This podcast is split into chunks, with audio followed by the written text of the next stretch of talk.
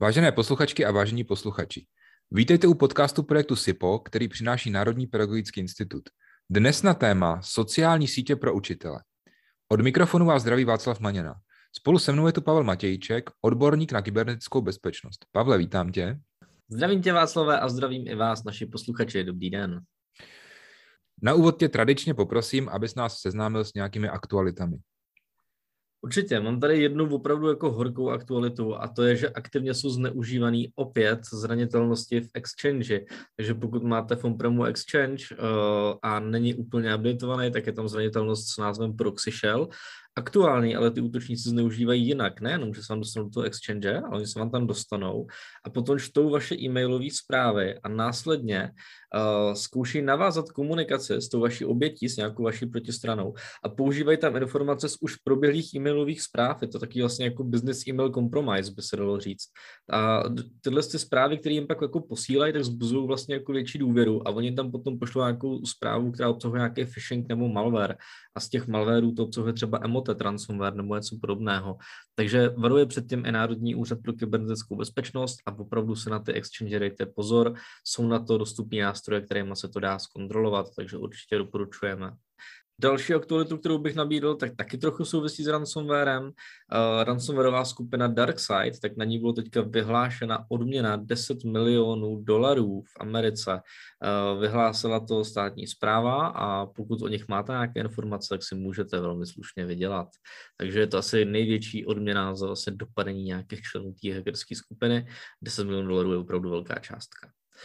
No a poslední věc je z druhého, z druhé části naší polokoule a to je z Číny protože v Číně začíná být problém pro spoustu služeb. Čínu třeba v minulém měsíci opustil Microsoft se svou službou LinkedIn a teďka odchází i Yahoo a odešla i hra Fortnite od Epic Games.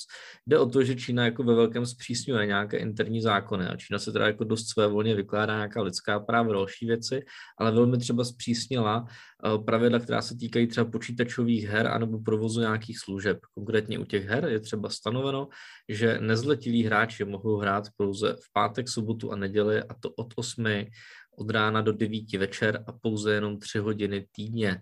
Takže to je takový docela jako drakonický opatření a jsou tam zakázány právě třeba typy her, jako je Fortnite, takzvaný žánr Battle Royale. Uh, takže nejenom teda hry, ale odchází teda i Yahoo a odešel i Microsoft s LinkedInem, takže Čína ztrácí takovéhle velké hráče. A teď už tedy k našemu hlavnímu tématu a tím jsou sociální sítě pro učitele. Podle mého názoru eh, se ty sociální sítě dají rozdělit do takových dvou skupin. Do té první bych zařadil sociální sítě, které jsou primárně určeny pro učitele, anebo mají prostě funkce, které těm učitelům vyhovují. A do té druhé skupiny bych potom eh, dal sítě, které třeba možná ani primárně pro ty učitele nebyly, ale ti učitele tam chodí za dětmi a teďka zjišťují, že třeba ty sítě mají nějaké vlastnosti, které by se jim také mohly hodit. Typicky jsou to nějaké takové sítě, které původně byly určeny třeba k nějaké eh, prostě zábavě a už tam ty děti jsou. Máš na to podobný pohled? Rozhodně, mám na to vlastně úplně stejný pohled, ale lépe bych to asi ani nepopsal, takže stoprocentně souhlasím a takhle bych to asi taky rozdělil. Obě dvě ty skupiny těch sítí už umožňují vlastně, když se na ně registruješ, využít nějaký stávající účet třeba na Google nebo na Facebooku. Takže to je taková moje první obecná otázka ke všem těmhle sítím. Doporučil bys, aby když tam na ty sítě chceme se zaregistrovat, aby jsme už využili nějaký stávající účet, a nebo si máme udělat úplně separátní účet na té konkrétní síti a třeba si to nějak oddělit a mít to pak třeba ve správci hesel. Co je podle tebe lepší z hlediska kybernetické bezpečnosti?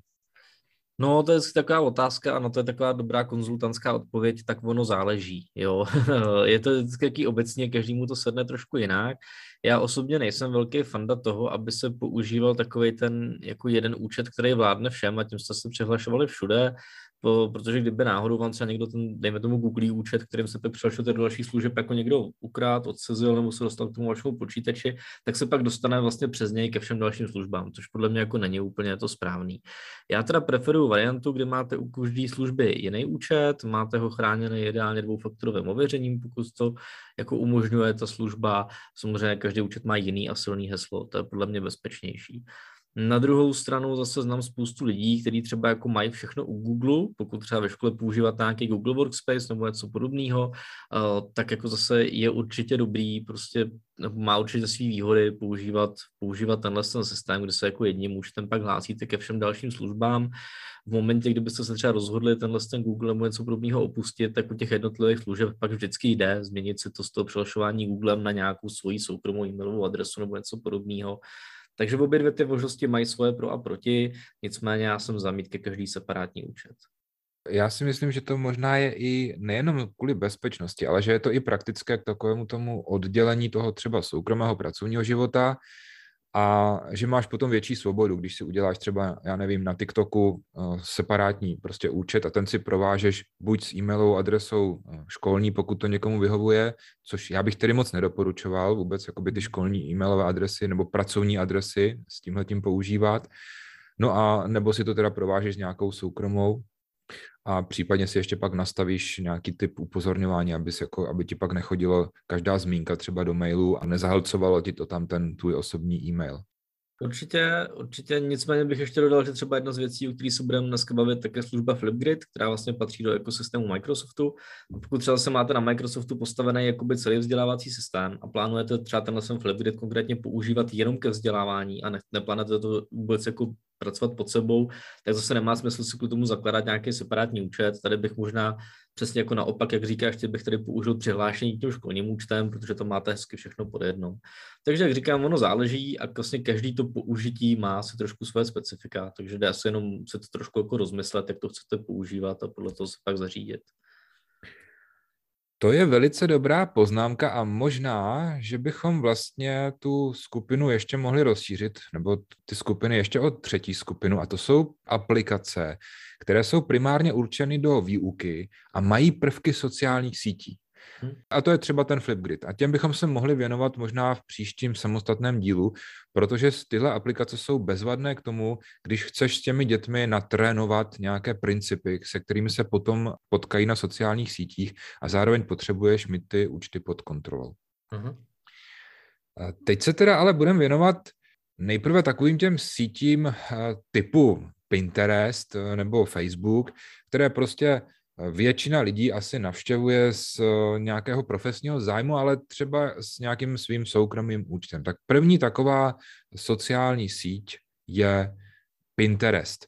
Pinterest já ani tak neberu jako sociální síť, jako spíš to beru jako takovou službu, kde, která je oblíbená hlavně mezi učitelkami na prvním stupni a v mateřské škole, kde eh, je opravdu to úžasná studnice inspirace a ti učitelé a ty učitelky se tam potom uh, mohou to různě ukládat takových těch kolekcí a tak dál, ale neznám upřímně moc lidí, kteří tam publikují. Za to, za to skoro každý učitel a učitelka mi řekne, že tam prostě něco vyhledává. Hmm. Máš k tomu podobný vztah k Pinterestu, nebo jak ty vnímáš vůbec Pinterest?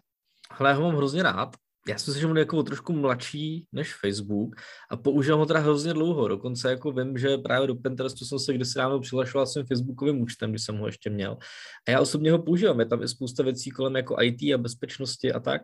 A je tam super, že se právě jdou dělat různé kolekce. A znám i tady ze svého okolí spoustu učitelů a učitelek i v mateřské, i na základní škole, kteří to používají. Dokonce mám kamarádku z mateřské školky, která tam vlastně jako i nahrává. To je vlastně teda asi jediný člověk, o kterém teda vím, jak se asi zmiňoval, že, že jich je jako fakt málo, tak je to vlastně učitelka, která tam fakt nahrává různý typy, triky, co dělat, jak různě vyrábět s dětma, různý, já nevím, panáčky prostě z lístečků a kaštánků a podobné věci a dává tam k tomu i celkem hezký návody. Takže uh, jsou i lidi u nás jakoby v komunitě a vím, že je docela sledovaná, jo? že jako spousta lidí právě takhle z různých školek a podobně pak jako odebírají ty nástěnky, protože to tam jako hezky tematicky rozřazuje a moc se mi to jako líbí. Takže podle mě sdílení tohle těch nástěnek a sledování těch uživatelů, který tam je úplně stejný jako na sociální sítě, že dáš někoho sledovat a v momentě, kdy on něco přidá, tak ti pak jako vyskakují upozornění a vidíš, co tam ten člověk dal, tak je tam za mě jako vyřešený moc pěkně. Takže ano, je to taková sociální síť, kde se moc nekomentuje, ale o to víc se na ní jako kouká, vizuálně se sleduje. Na druhou stranu, nevím, jestli mi to potvrdíš, ale moje zkušenost jako uživatele toho Pinterestu je taková, že tam moc nedochází k úniku nějakých osobních dat. Já jsem tam vlastně nikdy nenarazil moc na nějaké třeba, nevím, fotografie z výuky, kde, kde by byly jako třeba obliče, nebo tak spíš jsou to takové fotky různých jako výrobků, eh, vybavení škol, nebo různé takové inspirativní záležitosti. Nebo taky tam občas také narazil na nějaké třeba jako fotografie dětí, řekněme. Ne, ne, ne, ne, vůbec, vůbec. Tam ve fakt jako já osobně teda, nebo i co takhle sleduju, tak se tam spíš bych možná typnul, že nějaký porušení autorského zákona, že tam prostě jako někdo skopíruje nějaký obrázek nebo fotku, která jako na kterou nemá práva, takže možná spíš jako věci tohohle charakteru, ale určitě se tam neobjevují žádné fotky dětí a podobné věci, to tam téměř vidět není.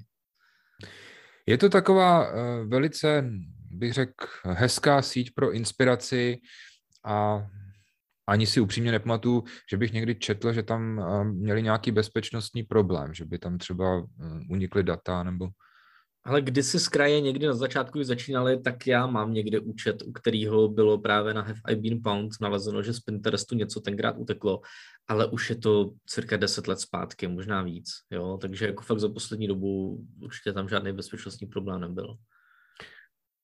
Pojďme se teď přesunout k síti, která je už víc o tom publikování nebo o sdílení eh, zkušeností, o komunikaci. A to je Twitter. Eh, myslím si, že Twitter byl dlouho braný jako takové útočiště nebo prostě síť dospělých lidí, kam vlastně, eh, nebo takových spíš, jako bych řekl, profesionálů, nebo já jsem taky o tom někdy četl, že to je taková intelektuální síť nebo tak, jo, to, to spíš to víc zavání tou prací, než, než tou zábavou.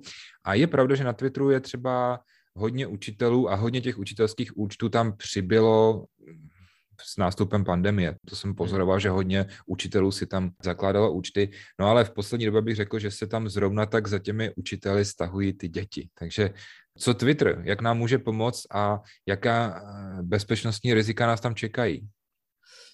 Twitter určitě je podle mě největší riziko, o kterém jsme možná už zmiňovali minule, to, že tam ty učitelé si jako neuvědomují tu svou identitu, jo? že tam není striktně oddělený ten soukromý a ten profesní život. Takže tam pak jako se, se to jako zavání tím. Já znám některý učitele, kteří tam dávají vyloženě prostě jako řekněme pracovní věci, ale pak se to samozřejmě může smíchat s tím, že ten člověk a většinou to bohužel učitelé jako staršího ta narození mají, že mají na všechno jeden profil, tak v momentě, kdy se pak do tohohle z toho profilu začnou míchat nějaký soukromý názory, třeba jako na očkování, jo, tak to je teďka takový jako téma, jako předtím, dřív tenkrát probíhalo takový to téma jako mýtů prostě, tak teďka se probíhá téma jako očkování. Jo. Takže dneska, řeknete něco špatného na očkování, tak máte prostě v práci problém nebo vás kamenují rodiče. A to je třeba jako věc, kterou tam občas vidím, že nějaký učitel tam hodí svůj názor, jako relevantně, protože Twitter od toho je, to je dělaný jako na názory a na diskuzi.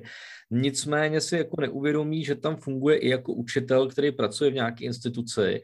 A já jsem teď jako byl svědkem toho, že na Twitteru tam opravdu byl jako vyhlášený prakticky hodný jako na čarodějnice, kdy prostě nějaká paní učitelka jako nebyla prostě očkovaná, nějaký dítě ve škole chytlo covid, údajně jako vodní a teďka rodiči tam dávali jako hroznou čočku a označovali tam jako ředitele a ti prostě vyhodí a Jo, prostě zvrhlo se to prostě úplně něco šíleného.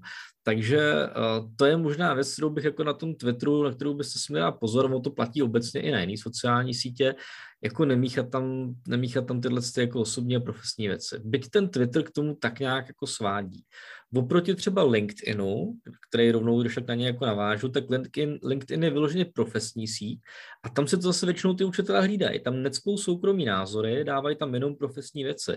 A ten LinkedIn jako opravdu je jako něco úplně jiného. Na tom LinkedInu, když se pak srovnáte třeba profily těch lidí, tak na LinkedInu je to úplně člověk, než na Facebooku třeba, nebo na tom Twitteru. Jo? Takže lidi právě na Twitter sázejí víc ty soukromí názory, na ten LinkedIn spíš ty profesní. A je dobrý si na to dávat pozor. Já musím za sebe říct, že já jsem se s Twitterem eh, nikdy neskamarádil a to prostředí mi jako skoro vůbec nevyhovuje, ale drží mě tam několik takových hodně zajímavých eh, kolegů, bych řekl z oboru. Mimo jiné třeba i, i ty tam dáváš takové ty krátké prostě zajímavosti třeba z té IT bezpečnosti a tak dál. A Zase bych tady teda vypíchl, že jsou tam mechanismy, že si můžeš vytvářet různé třeba seznamy lidí a, a nebo podle nějakých zájmů, co tě zajímá. A pak si můžeš jako relativně dobře tam nastavit, že ti prostě chodí potom nějak tematicky vyčleněna, já nevím, někomu, někoho třeba zajímá ta počítačová bezpečnost, tak si tam udělá seznam prostě lidí, kteří v tom publikují. A to je vlastně eh, to, co ty říkáš, že, jo? že že na tom Twitteru víc jako mm, se ty lidi vystupují jako v nějaké, v nějaké roli. Mě by třeba možná ani nenapadlo tam u tebe na tvém profilu hledat nějaké osobní věci typu, já nevím, byl jsem teďka na výletě někde třeba. No jak ty to máš s Twitterem? No vlastně jako tak, jak říká, já jsem tam tam něco jako osobního hodím, nějaký osobní názor, ale ve smyslu to moje publikum mi dalo buď jako textově, anebo lajkama jako najevo, že prostě u mě na tom mém profilu očekávají hlavně ty technické novinky a věci jako ze světa té bezpečnosti a toho IT. Takže já to mám opravdu udělený a třeba jako na osobní věci používám Instagram. Jo? A třeba jako zrovna na Instagramu nemám jako téměř jediný nebo jako fakt úplně minimum nějakých IT příspěvků. Na Instagramu mám prostě fotky sebe, manželky, jsem tam jako nějaký dítě, když mi toto dítě dovolí, že ho tam můžu dát, tak to tam jako dám. A, a to je vlastně úplně jiný svět, jo. Takže jako jo, opravdu na fotky a takovéhle věci, nějaký soukromí, tak to mám Instač, který je vlastně jako soukromý. Twitter mám spíš jako na tu IT bezpečnost, LinkedIn mám pak jako profesní síť. Mm-hmm. No a LinkedIn to už je opravdu jako prudce profesní záležitost. Dokonce na LinkedInu jsou takové ty různé profesní skupiny a tak dále. Takže tam si myslím, že taky bychom to mohli doporučit učitelům, kteří třeba hledají nejenom inspiraci, ale kteří třeba hledají i nějaké podobně jako zaměřené lidi. Takže tam si myslím, že na, na tohle jsou opravdu nástroje asi nejlepší. No já právě, jak jsi zmínil to s těma lidma, jo. LinkedIn podle mě není ani tolik jako o těch příspěvcích, byť samozřejmě jako jo, ale spíš o tom networkingu, o tom prostě, jaký potkáváte lidi a možnost vlastně máte propojit se s lidma, kteří se zabývají stejným tématem, jo. A nejde tam jako super spoustu učitelů prostě a spoustu různých inovátorů a hlavně lidí, co se zabývají v nějakou třeba jako digitalizaci a další věci, protože ta síť tak nějak jako tomu nahrává. Jo? Takže já třeba spoustu lidí jsem našel na LinkedIn a pak jsem je začal to sledovat na Twitteru. No a takovou sítí, kterou my tady máme v té přípravě taky napsanou a která je ale jako rozkročená vlastně, tak je Facebook. Protože to je takové, jak bych řekl, napůl osobní a napůl třeba pracovní. Já třeba Facebook využívám jako hodně moc jako pracovní nástroj. Myslíš si, že jsou tam nějaká specifika pro ty učitele? My už jsme minule o tom mluvili, že, jo? že eh, by třeba bylo vhodné prostě oddělit si ten osobní profil a ten pracovní profil. A je ještě něco, co bys třeba chtěl vypíchnout u toho Facebooku pro učitele, protože tam je podle mě každý druhý učitel je na Facebooku. Hmm, a já bych možná jako jenom v rychlosti zopakoval, co jsme řekli minule, oddělit, a řekli jsme to vlastně dneska, oddělit tu soukromou, tu profesní identitu, mít na to prostě dva účty. Jo, jeden jako Petr Vomáčka, prostě myslivec a sportovec, druhý jako Petr Vomáčka, učitel. Jo. Jsou to dva různý světy a fakt jako nechcete, aby se vám míchali a když vám na to jako pak koukají rodiče další lidi. Takže jo, Facebook určitě je fajn nástroj, ale oddělujte to. Jo, jak my už jsme o tom mluvili stokrát, takže se to někoho zajímá jako víc, tak ať se mrkne na ty starší díly, kde Facebook probíráme.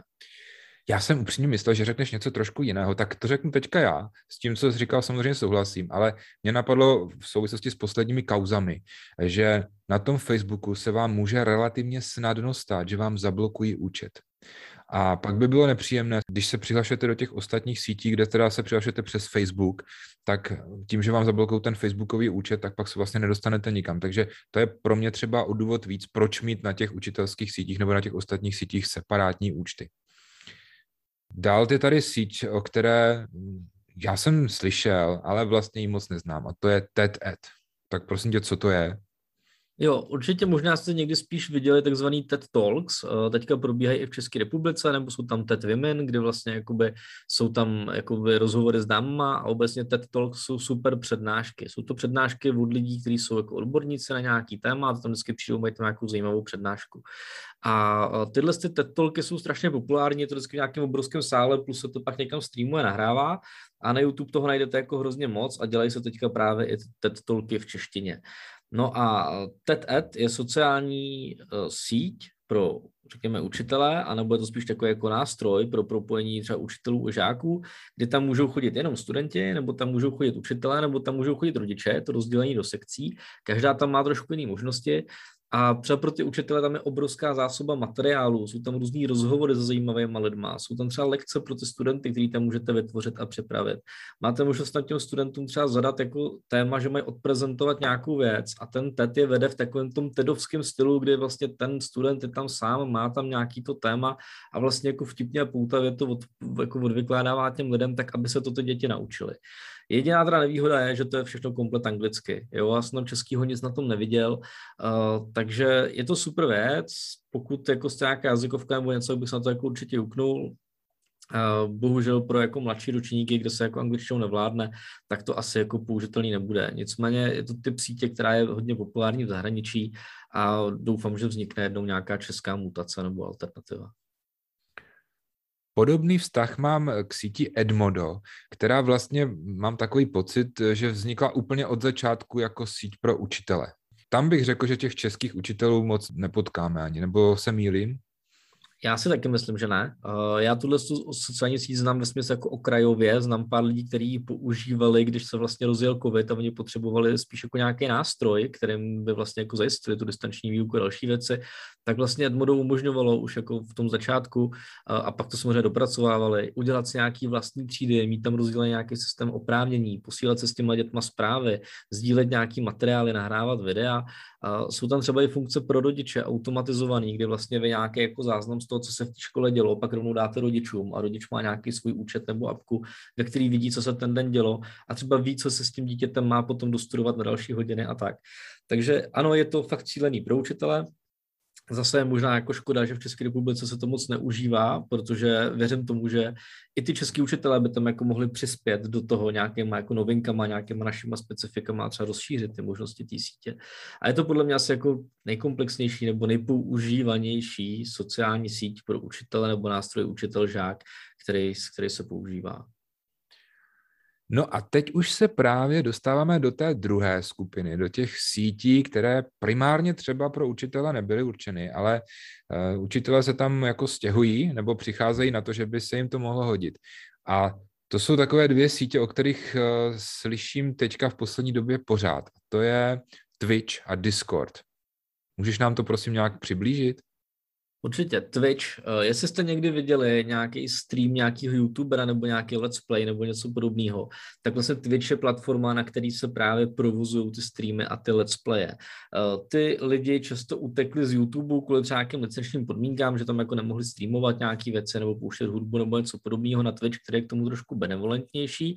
A hlavně ten Twitch je přímo jako připravený na to, že budete streamovat rovnou ze svého počítače nějakou hru, umí to kombinovat ty obrazy a tak, že máte streamera někde v nějaké části, má tam nějaký efekty, že mu to jako odebere, to pozadí a tak dále a on streamuje to, co se děje u něj na počítači. Většinou se jako streamovaly počítačové hry. A umožňuje to tam k tomu mít jako chat, máte tam systém takzvaných donatů, že tomu, tomu prostě streamerovi můžete přispívat nějakýma penězma, můžete tam s ním chatovat, psát mu tam nějaké poznámky a on samozřejmě umožňuje si ty videa pak jako ukládat, dávat je do nějakých sekcí. Takže dalo by se říct jako velmi zjednodušeně, že to je takové jako herní YouTube pro mladý prostě, nebo něco takového. No a samozřejmě se objevili učitelé, hlavně jako z mladší, z mladší generace, který v momentě, kdy se jako rozjel COVID a právě hledali nějaké nástroje, po kterém šáhnout, tak šáhli potom Twitchi, protože drtivá většina mladých kluků prostě kouká na Twitch a sleduje tam prostě ty svý oblíbený streamery, jo, všechny to lidi jako utekli z toho YouTube a všichni jako streamují dneska na Twitchi, takže je to hrozně populární, když se zeptáte dětí ve třídě, a nevím, plácnu šestá třída a vejš, prostě tak to všichni jako budou znát, jo, určitě se tam zvedne jako les rukou, že všichni na Twitchi jsou a znají to. No a tak samozřejmě ty učitelé udělali jako rozumnou věc a to je, že nehledali nějakou sociální síť zahraniční, třeba jako jsme zmiňovali to Edmondo, eh, ale vlastně šli naproti těm dětem. Oni začali využívat nástroje, které využívají ty děti. Jsou jim tím jako blíž, ten učitel pak jako líp zapadne v těch učích těch dětí, naučí se něco nového. A vlastně ono to svým způsobem bylo hrozně easy, protože vy si vlastně jenom nastavíte, že chcete jako streamovat, dáte si tu plochu, dáte tam sebe a dáte nějaký živý vysílání. Takhle vysílal třeba učitel uh, pro hodiny programu programování, měl tam přímo udělaný rozvrh, jo, kde bylo vidět, kdo, kde, jaká třída a streamoval ty hodiny přímo s těma dětskama, s tím, že děti byly nějak jako rozmazané nebo byly třeba v chatu nebo něco podobného a ten učitel jako ukazoval, co má na té obrazovce, všechno to popisoval, oni mu posílali dotazy a on všechno jako zodpovídal během toho. Takže normálně ty své hodiny streamoval na tom Twitchi a byla to jako super alternativa a spousta lidí to sledovalo. Jo, pak je tam třeba nějaký učitel zeměpisu z nějaký menší školy a tak dál. Takže ten Twitch je určitě super platforma na tohle streamování a pokud máte předmět, u kterého je možný ten stream použít, tak je to určitě jako hrozně fajn a klidně bych vám to jako doporučil jako vyzkoušet. No a ten Discord, ten já zase spíš znám z takové té druhé strany, kdy učitelé hledali nějaký nástroj nebo nějaké prostředí pro spolupráci. Takže spíš jako je to taková nějaká spolupráce mezi těmi učiteli v rámci školy, než že by tam komunikovali se žáky. Ehm, nebo jak to tam teda je? K čemu, k čemu se podle tebe Discord používá? Hele, vesměs jako obojí. Já to znám zase teda z druhé strany než ty, kdy já jsem vlastně jako narazil na to, že spousta učitelů se snažila tahat děti na nějakou sociální síť typu Facebook, kde ty děti jako nebyly, nechtěli se tam dělat účty. A pak ty učitelé vlastně jako zjistili, že ty děti všechny kecají na Discordu. A Discord je takový spíš jako kecálek a má jakoby udělaný voice chat. Discord právě začínal taky jako herní platforma a začínal tím způsobem, že když jste hráli nějakou online hru a potřebovali jste si u toho jako povídat s kamarádama, jako by si telefonovat prostě přes počítač a říct si, kdo zabije kterýho busíka, kdo půjde doleva, kdo si jako vezme jakou zbraň, tak přes telefon to je samozřejmě hloupost, takže se to řešilo dřív přes TeamSpeak a TeamSpeak pak nahradil ten Discord. A Discord umožňuje dělat vlastně vlastní servery, do kterých si pozvete jenom určitý lidi. Máte třeba i na heslo nebo na oprávnění a něco podobného. A v těch různých serverech, které jsou třeba jenom pro tu vaši školu, tak si pak uděláte třeba různý jako jako roomy, různý um, jakoby třídy a zase tam můžou jenom jako určitý uživatelé. A ten Discord umožňuje právě spoustu věcí. Jednak můžete jako telefonovat a mít přesto nějaký jako voice chat, nebo přesto můžete i streamovat, takže tím jakoby suplujete ten Twitch a můžete těm dětem něco zastreamovat, nebo si přesto můžete psát klasicky a má to taky funkce, jako jsou různí boti, uh, takže tam můžete dělat třeba různý soutěže a ten, kdo odpoví první, tak jako automaticky vyhraje a ten bot mu dá nějakou cenu, známku nebo něco podobného. Takže Discord je taková už jako, řekněme, nabobtnalá komunikační platforma a je to vlastně něco mezi jako messengerem a sociální sítí a forem a kecálkem. Je to takový jako zajímavý mix, ale je to strašně populární a zase znají to jako všechny, všechny jako děcka, který nějakým způsobem třeba hrajou nebo tak. Takovou sítí, kam ti učitelé postupně přicházejí za těmi dětmi, tak je určitě taky TikTok. Myslím si ale, že TikTok je natolik specifická věc, že si zaslouží samostatný díl. A v tom příštím díle se teda budeme věnovat jak TikToku, tak různým jeho alternativám a různým aplikacím, které vám pomohou se na sociální sítě typu TikTok připravit nebo připravit na ně hlavně děti. Prostě výukové aplikace, které fungují na podobných principech. Takže to si necháme na příště, protože čas už opravdu kvapí. A teď tě teda poprosím, už jsi mluvil o nějakém streamování a let's play, tak eh, to by mohlo být docela dobré slovíčko týdne. Tak co to je to streamování nebo ten let's play? Určitě. Uh, streamování je vlastně forma přenosu videa, kdy ale nenahrajete video na YouTube a až potom se na to dívají lidi, ale streamujete ho živě. To znamená to vlastně jako živý přenos videa z vašeho počítače do širého světa. A právě se takhle většinou streamují takzvané let's playe, když bych to přeložil něco jako prostě tak hraje a díváte se na to, jak v tu chvíli reálně někdo hraje. Často se takhle třeba streamují různý zápasy v e-sportu, protože dneska už není jenom klasický sport, ale už máte jako e-sport, který jako raketově roste a jsou třeba jako zápasy mezi dvouma týmama v nějaký hře a tohle se většinou streamuje live. Dokonce se na to už uzavírají sásky a další věci, což teda samozřejmě není pro děti, ale jenom jako zmiňuji, že to máte specifika klasického sportu. Dokonce spousta rodičů vám jako řekne, že sledování těch let's playů je ztráta času, a nicméně si často neuvědomují, a to je taková moje jako oblíbená hláška, že i sledování fotbalu v televizi je vlastně sledování let's playe.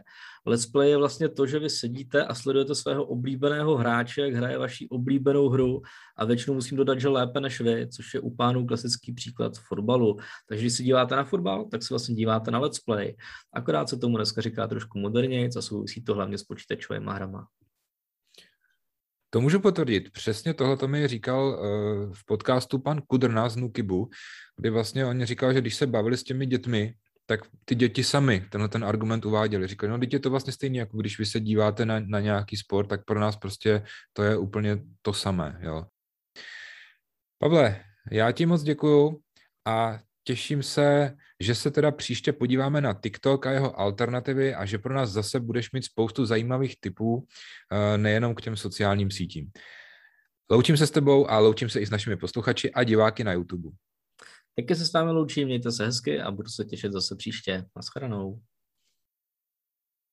Tento podcast vám přinesl projekt SIPO. Na jehož financování se podílí Ministerstvo školství, mládeže a tělovýchovy a Evropská unie.